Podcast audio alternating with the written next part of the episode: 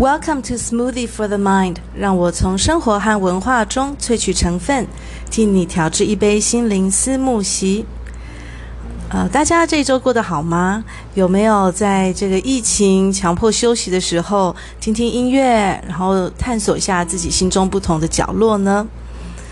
世界这么大，在这个时候我们可能会觉得很遥远。不过，其实透过很多的影像还有音乐，我们还是可以闭上眼睛，走到世界的彼端，去感受一下不同的文化，还有不同的对话的方式。所以今天的 Smoothie Talk 人物访谈，很高兴可以邀请到钟世芳。呃，他和我们谈一谈他对于世界音乐上面的一些了解，还有他怎么样把很多的世界音乐，还有不同族群的文化，用影像、用音乐，还有展览的方式带进台湾的社会里面。呃，世芳老师您好，嗨。慧如你好，是那今天其实是我第一次和老师见面嘛，嗯，不过之前就是因为刚好有机会翻译老师的当代叙事影展，有几部片的字幕翻译，非常谢谢，翻译的非常好，没有真的就觉得呃世界好大哦，透过纪录片觉得可以用比较真实，不一定舒服，但是是比较真实的方式去认识从来没有想过的一些角落，他们不同的文化。哦，那嗯、呃，不过我想这个呃，当代叙事影展，因为它呃，它的这个主题也是比较非主流一点，对不对？嗯、那所以我想要老师可以帮我们简单介绍一下，嗯，您的这个影展吗？好的，嗯，当代叙事影展呃是在二零一五年的时候由台北市客家文化基金会主办。那我觉得我们蛮幸运的是，我们就是从第一届开始就。呃，被委托来，我个人当策展人，那当然还有大大叔是作为整个策展的团队。那嗯，其实我们被赋予蛮大的空间，虽然它是一个从客家出发的客家视角出发的呃影展，但是呃，因为我们被赋予很大的空间，所以在这样子的，在这个。讨论族群政治的影展当中，我们的选片其实是呃呃是跨跨跨地域，然后跨国界，然后嗯、然后我们可以透过主题的设单元主题的设定，呃，讨论不同重返呃，比如地区性的历史，或是呃不同时代的。呃，不同时代的提出一些新的历史的观点，嗯，嗯对，嗯，那老师，我知道您自己也有拍过一部纪录片，嗯、是《边界移动两百年》嘛？嗯、那您那时候到了印度，呃，去采访了很多印度是加尔加达、加尔各达、呃加尔各达那边的华人移民，对，是。那可以和我们讲一下你这部片吗？啊、嗯，好，其实去呃。应该先可以说，呃，去印度这件事，好，先回回到去印度这件。其实，因为我我小的时候的生活经验就是特别向往要去印度，然后也有兴趣看，当然看了很多宝莱坞的电影，然后听印度的传统音乐。可是事实上，对印度是一知半解的，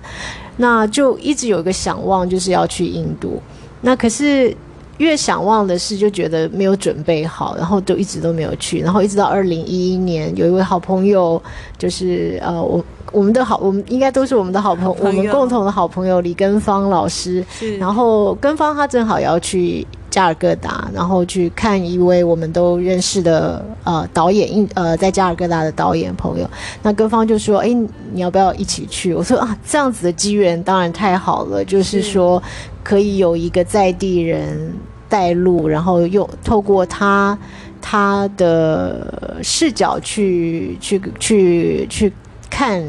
不能说是印度，就是只是西孟加拉邦这这样这个这个这个区块，那就不是只是一个单纯的观光客进到印度。那其实是从这边开始。那因为我们共同去拜访的这位朋友是在加尔各，他是一个西孟加拉邦的。呃，孟加拉的呃导演，他自己也拍过两部剧情片，嗯、算是用歌舞的形式来讨论女性的角色在，在在或者女性在呃女性的议题。那呃，我自己也很喜欢，他是一个左翼左翼的导演，那也是一个评论评论家。那其实我们第一次去印度是透过他的他的视角，以及跟方老师，他因为去过很多次，所以，呃，透过他们两个的带路，然后我也认识了加尔各答这边的一个呃的一个华人社华人的社区，就是我们所谓的中国城。事实上，它还不到一个城，它其实是一个村。那嗯。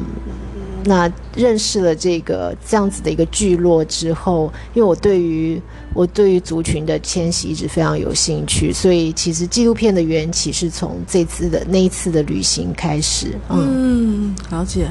那呃，其实。你刚刚我们讲的是您对于印印度的向往嘛？嗯嗯、这个题目题目其实我之前本来也很想问耶，嗯、就是说您说您从小的生活经验可以和我们分享一下嘛？嗯、为什么？因为其实那个时候大家，我觉得台台湾那个时候台湾可能还是非常刻板印象的，嗯、对于东南亚有既定的印象，嗯、也许现在也是。嗯、那为什么您会这么有向往？嗯、其实因为可能跟我自己的。呃，家庭也有关系，就是因为呃，小时候因为我我我的家庭背景的关系，我们家有非常多的呃亲友是是从辽国、从越南，然后就是在七零年代，他们就是因为政治的因素，然后所谓逃离他们的他们居住的地地方。那包括我的父亲也从。就在四九年的时候，他其实从中国再流离到东南亚，然后再、哦、再再辗转到台湾。那我母亲是从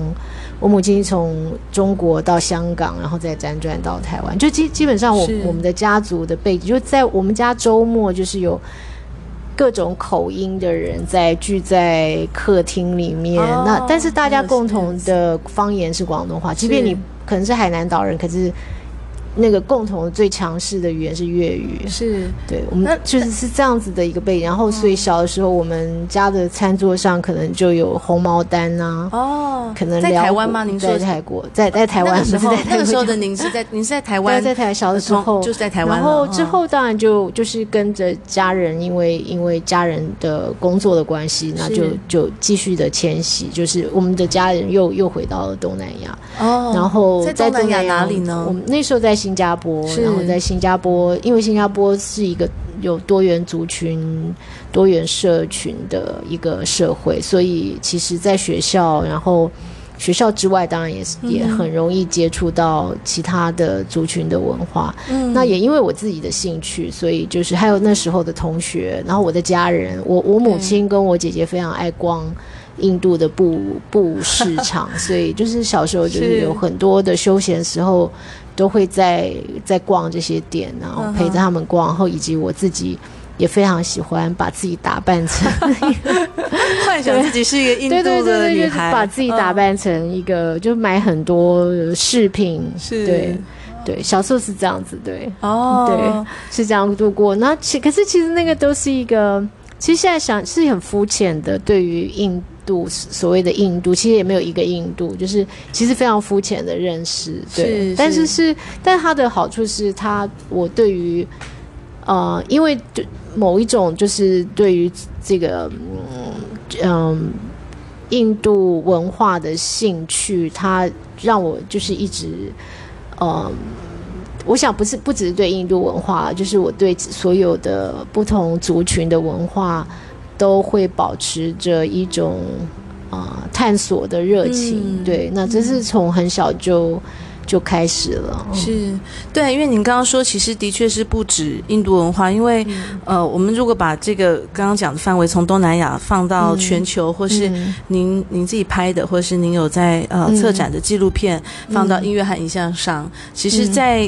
整个全球的音乐还有影像上，老师这边也是真的有很多的琢磨，因为您办了这个很大的、更规模更大的一项活动，就是《流浪之歌》音乐节嘛。嗯嗯、那它内容就是带是您带了很多世界的音乐进进来台湾，还有草根性的民谣。这个音乐节从二零零一年就开始举办了。嗯，哦，那每次都会挑一些蛮有蛮有趣的这个当代议题的核心嘛。嗯，那我觉得其实。呃，我们台湾社会是一个小岛，其实很蛮需要这样子的刺激，是是尤其好像觉得，呃，很多刻板印象会越来越分化，越来越两极。嗯、没错，是那想要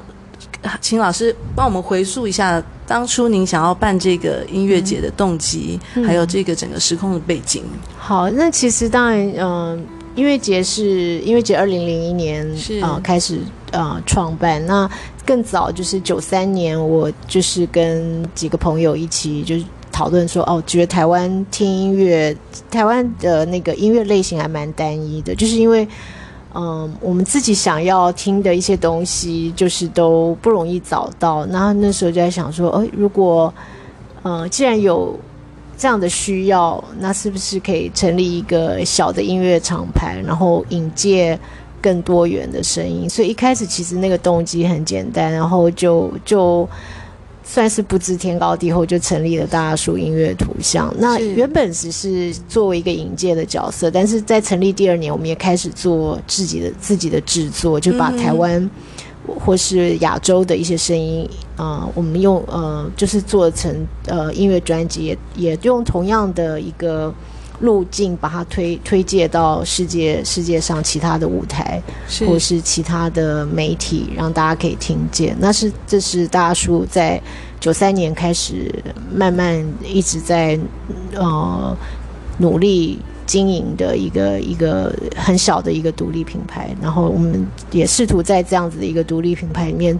做一些可能过去台湾的流行音乐或大众文化里面比较不会去触及的面向。是那那可是当然就是在讨论这种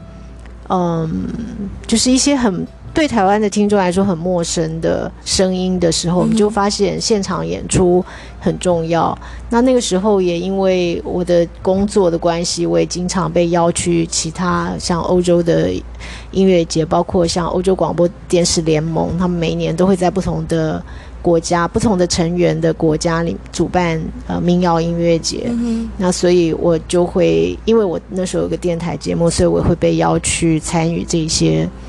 嗯，音乐节活动，那我也觉得，诶，音乐节的现场对于，嗯，对于文化的认识，它其实是一个很好的一个一个。入口，或是它像一扇窗一样，就是你透过现场，然后你透过某一种现场感的那种呃触动，然后你再进进进一步去认识这个文化、这个国家的历史、政治等等语言，嗯、那觉得嗯，现场这个东西能不能也带到台湾来？所以就是在。呃，九零年代末就开始酝酿这个音乐节的概念，然后就到处去写企划，因为那时候很少人，很少人谈音乐节的概念，尤其是一个。它又不是一个很主流的，对，也没有，其实也很少人谈多舞台的音乐节，那时候非常少。是就是那时候要去提案的时候，都要从头开始跟公布人说什么是音乐节，是它不是市集，然后它不是一个什么样，它不是什么什么，然后就是要从头开始说。然后我们那时候开始做，就有从大型的舞台到工作坊到。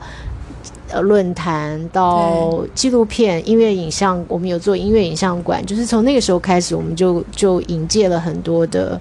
呃、嗯、音乐电影或音乐纪录片，然后也跟其实国外很多公共媒体合作，他们有也获得很多乐评的支持。是对，嗯嗯。那呃，老师刚刚有开始先讲到，其实办呃这音乐节之前，嗯，就先成立九三年成立的这个大大树嘛。嗯嗯呃，如果把这一整个当做一个整体来说，就是这就是您希望能够为台湾也做的一些什么，或者或者说是为整个世界的音乐，呃，为我们的心，让我们可以更去探索一些我们平常可能主流媒体不会喂养我们的资讯。嗯。您觉得这一路来哪一些挑战，然后是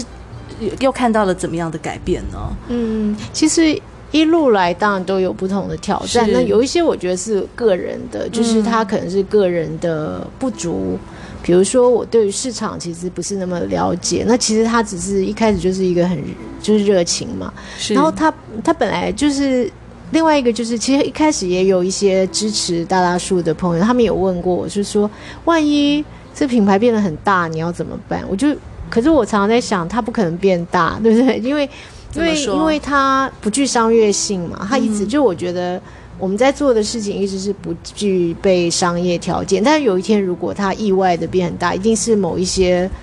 碰撞出来的条件，它不小心被发现。因为我们没有准备好任何的商业的元素，就是我们在做所有的制作，不管是音乐节的制作或是。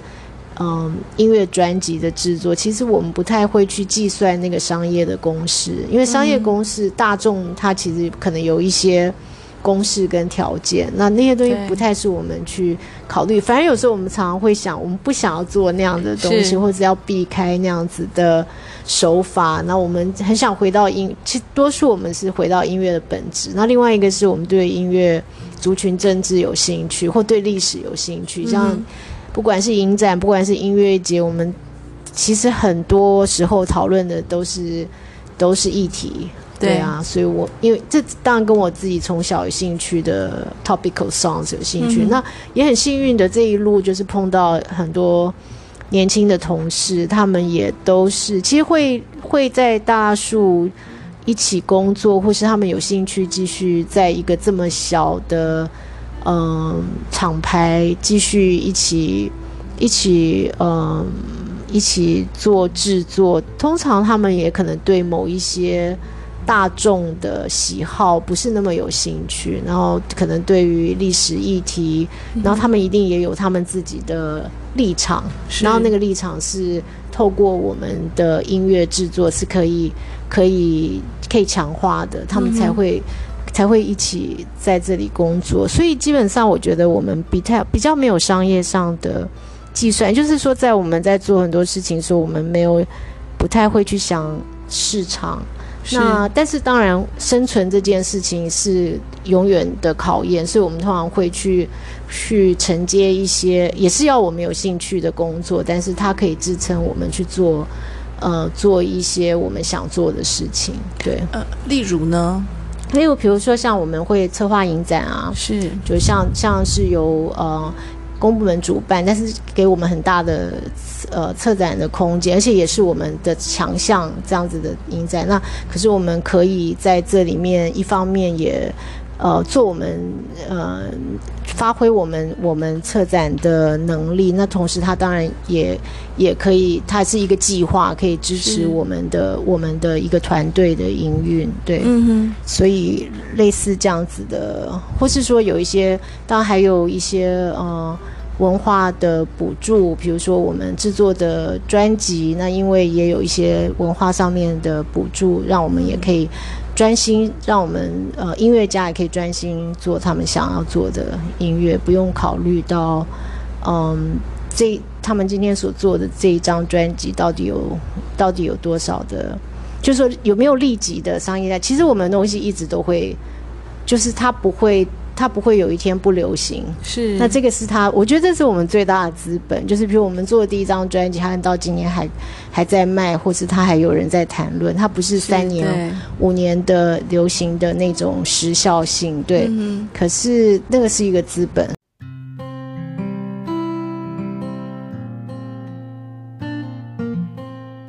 不管是大大树，呃，这间公司，或者说呃音乐节吧，因为呃当在叙事影展它的历史比较短一点点嘛。嗯、你说二零一五年开始，那我们就先谈音乐节，还有谈大大树好了。其实这两个就是就像老师的孩子一样。那如果真的从年纪来算，他们其实也都成年了，嗯，对不对？呃，一个是二零零一年出生的，嗯、一个是一九九三年出生的嘛。嗯、那老师，你现在？您您这个作为母亲，刚刚这一整个过程，您刚刚有说过您自己可能面对的一些挑战或是调试，呃，那对于这个孩子他未来的发展呢，还是您是没有做预预计的？你就是一年就过一年。嗯，对，其实我现在会觉得，因为我有年轻的同事，比如现在坐在我旁边的，大家看不到，是我另外一位同事，他是吴朝伟，然后。呃，朝伟是在呃，他他是很沉默的。然后他是其实大三还大二的时候开始进大二，大三大三当工读生。对，他是大三在大树当工读生，就是从整理我们的 CD，就是，是然后其实我们的工读生也必须很能干，他得要兼着做很多杂事，就是因为。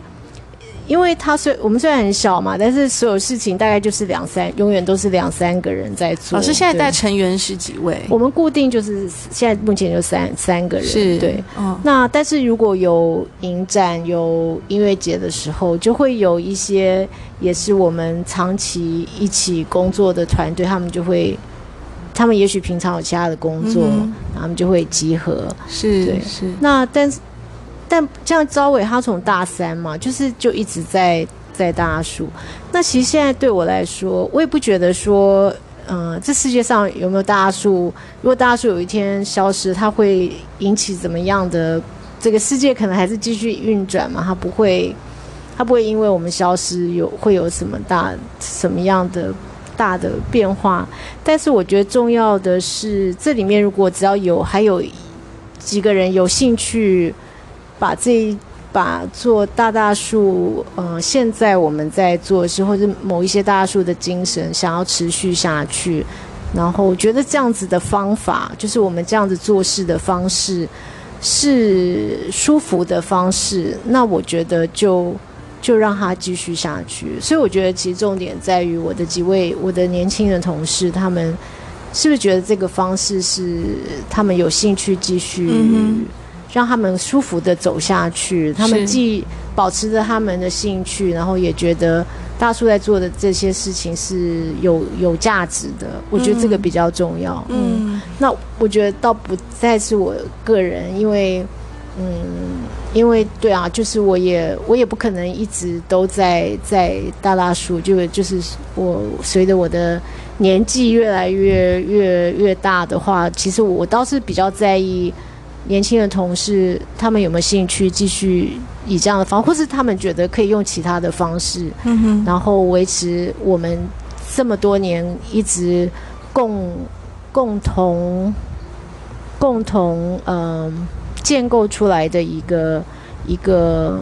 很重要的维持大大树的精神跟价值的一个一个路径。我觉得这个是可能是我觉得对我来说比较重要的。嗯、哦。老师，我这段我刚刚觉得我应该其实在之前要先讲一下，不过还是想要，那我现在就提出来，请老师来帮我们补充一下，嗯。嗯、或者是我讲一下，老师觉得这样有不足的地方，因为我想，其实世界音乐或者说以大大数来讲，可能未必嗯大众都这么熟悉，嗯，呃、那我有在网站上面有看到，你们那时候就说致力于欧美主流音乐之外的民族音乐的推广嘛，那可是其实呃我也看到了有呃很多很多的。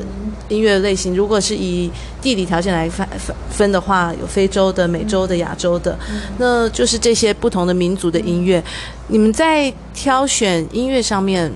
或是引进专辑上，先从引进专辑来说，是有怎么样特别特定的流程吗？嗯，呃，其实不同的阶段可能有时候是不太一样，因为也跟我们会遇到的音乐家，他会。带我们到什么地方也也不同，不过我觉得，嗯、呃，就是这么多年有一个有一个核心的价值是议题，就是其实我们我们其实很少做音，就是哦，因为这几年当然因为比如玉凤的专辑的制作的关系，可能比较多，就这几张听起来是比较 instrumental 的东西，但是我们其实过去做的大部分都是。有歌词演唱，嗯，那我觉得那跟我自己从小的兴趣有关，就是 singer songwriter 这种唱作人型的，而且这些唱作人他们他们呃的歌词其实是反映呃社会现实的。那这个其实在我们音乐节的 programming 里面一直是一个很重要的一个核心。对，嗯，到每一届一定都都都是这样。那其实。嗯嗯，这个是我觉得对我来说是比较比较重要的。其实希望是能够唱出一些呃，他他眼他眼中他生活中或是整个社会中文化中去面对的一些议题，能够提出来有个讨论的。对对，嗯，那或是嗯，当然过去合作的声翔、钟永峰，对，嗯、那都都是这样子的，就是嗯。这些都是所谓的 topical topical songs。那即便今天像像钟玉凤这样子的乐人，他虽然是用琵琶去做做，呃，他没有没有歌词，它是音乐性的，是音乐性的，呃，就 instrumental 的曲目。可是事实上，他在里面做很多的。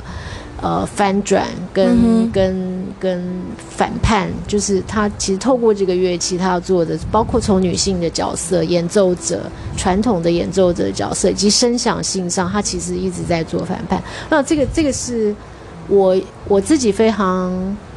有兴趣，我也愿意去支持音乐家一起去完成的事情。对，呃，有一些是可能是您引进的一些，嗯，其他对，早年现在很少，现在现在比较多是制作自己制作了嘛？嗯，嗯，那在制作上面，您觉得碰到的是有哪些挑战呢？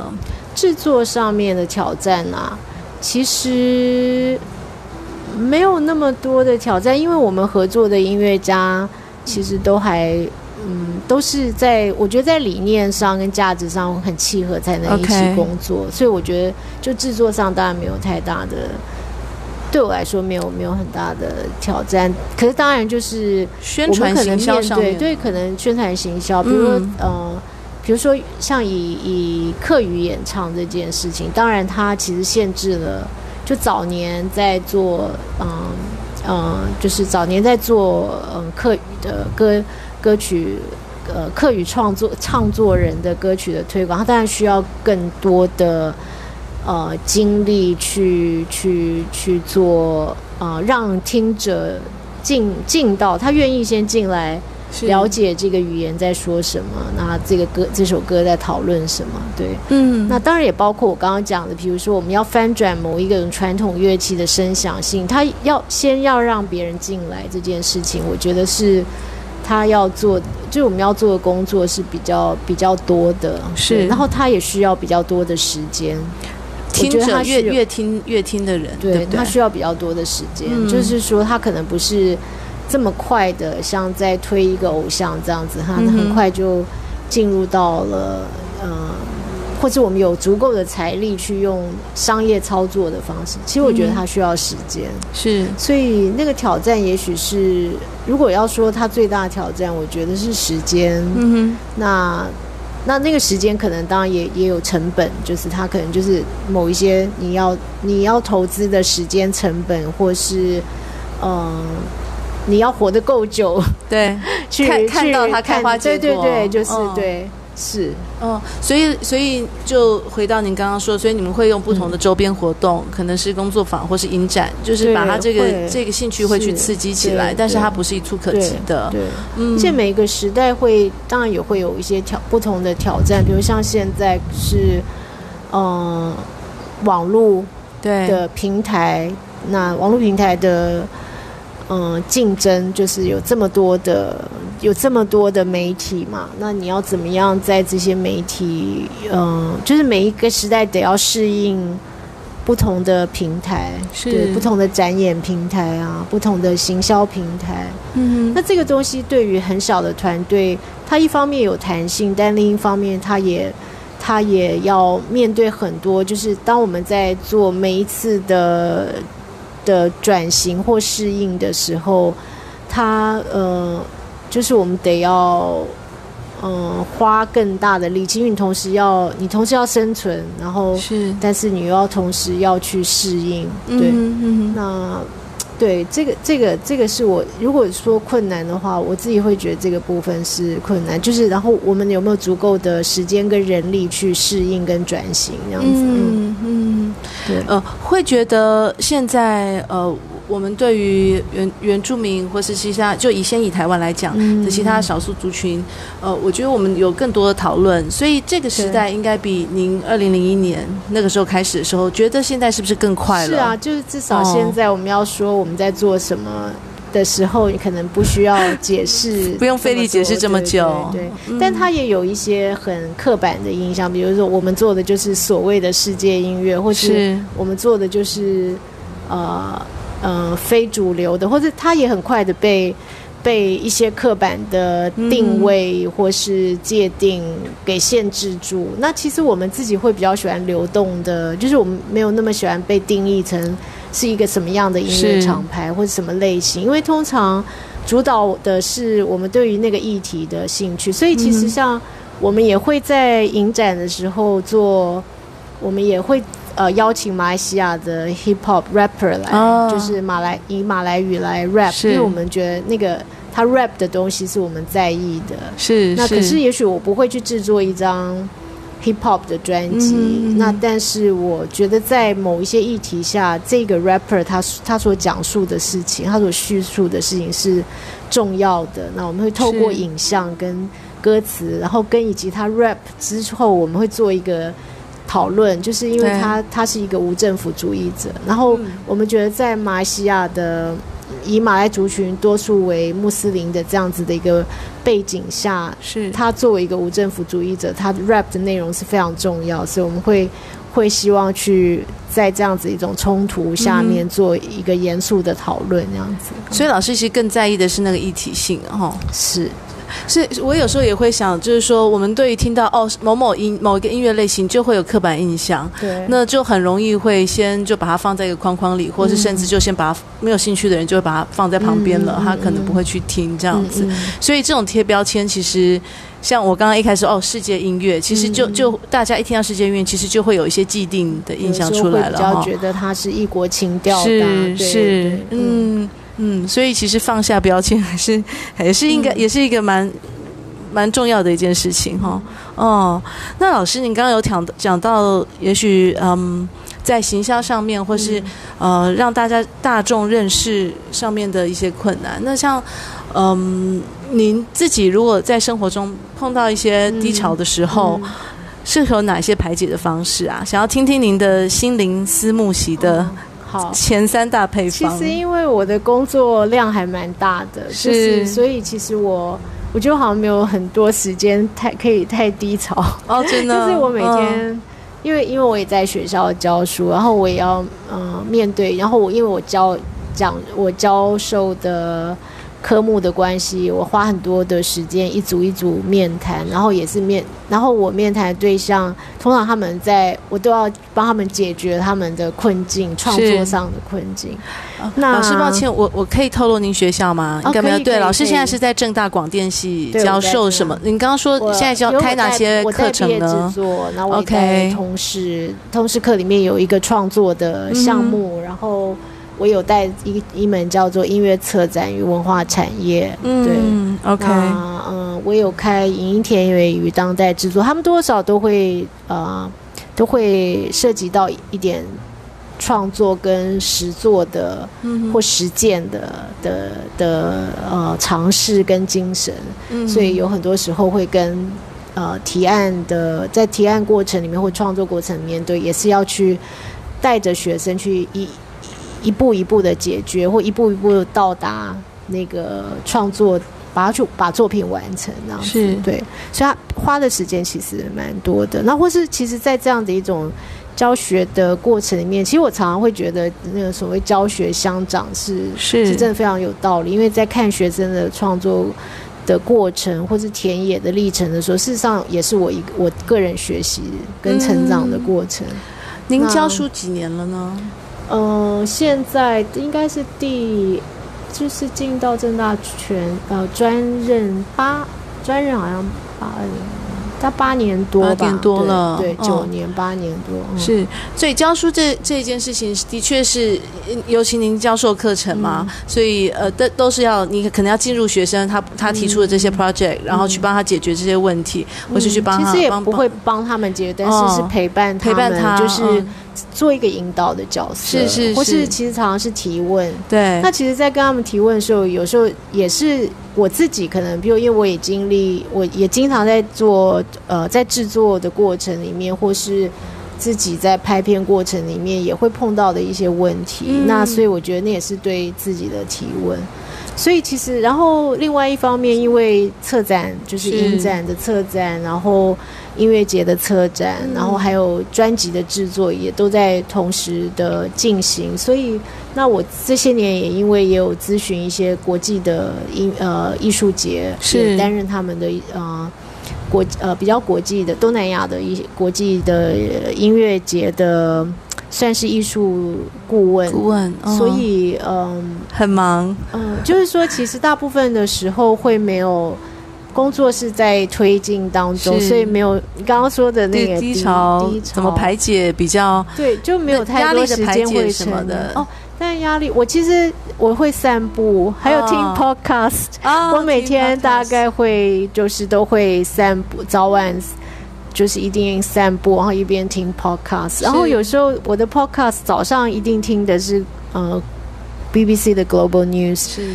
是然后有时候其实我觉得很有意思，因为 BBC Global News 它真的就是全世界从从亚洲、非洲每个地方发生的事情。嗯、当然现以现在来说，大部分是灾难嘛，所以其实很多时候你会觉得，相较于世界，你个人是很。非常渺小，所以我常常在散步的时候的感觉，嗯、譬如我耳朵里面听的是一个，可能是是嗯，很遥远、遥远，对，或是说今天的今天关于莫桑比克、莫桑比克的新闻是，他们其实根本没有水嘛，就是没有水去解决解决我们现在在讨论的这些这个疫情，就是怎么防疫这件事情。是是，那我是说有很多事情。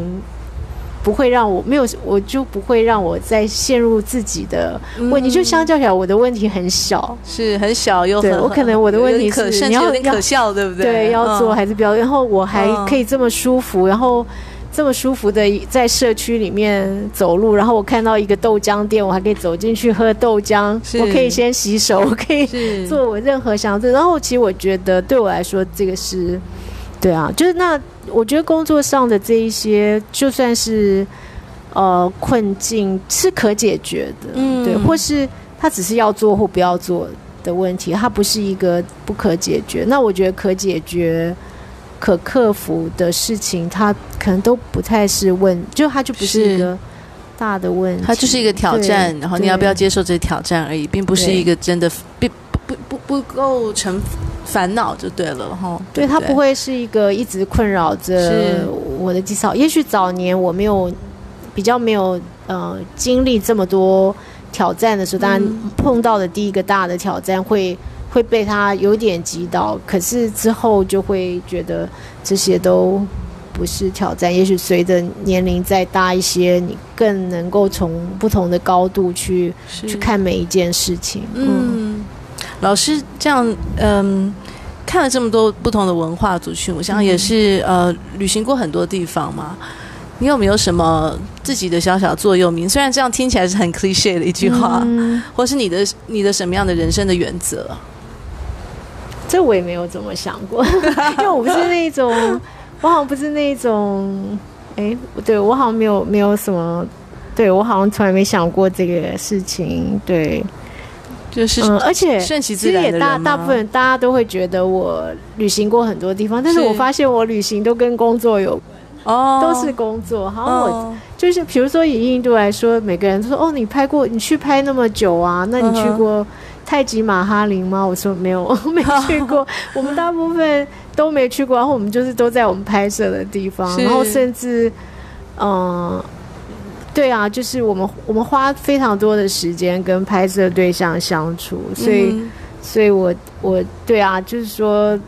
你说我真的去了很多的地方，好像也没有。真的旅行了那么多地方，嗯嗯。老师的片要呃，如果要看的话，可以有什么平台可以看吗？之前呃，因为这个版权是客家电视台的版权，哦、然后之前他们有放在 YouTube 上面，可是因为我们里面用了非常多的历史素材，那有些历史素材我们购买的这些历史素材版权他们已经到期了，所以他现在已经下架了。哦，那现在暂时应该还就没有一个。公开的播放的，敬请期待中这样子。OK，呃，那就今天谢谢世芳老师接受心灵四目习的访谈。好，我们非常期待在接下来的叙事影展，还有呃今年的音乐节，希望有没有疫情的影响？应该会有，会，对对对对，对，所以有可能要等到明年了。对，所以我们不能预期。好好，没关系，那我们这样就多听音乐吧。好，嗯，谢谢老师，谢谢，谢谢。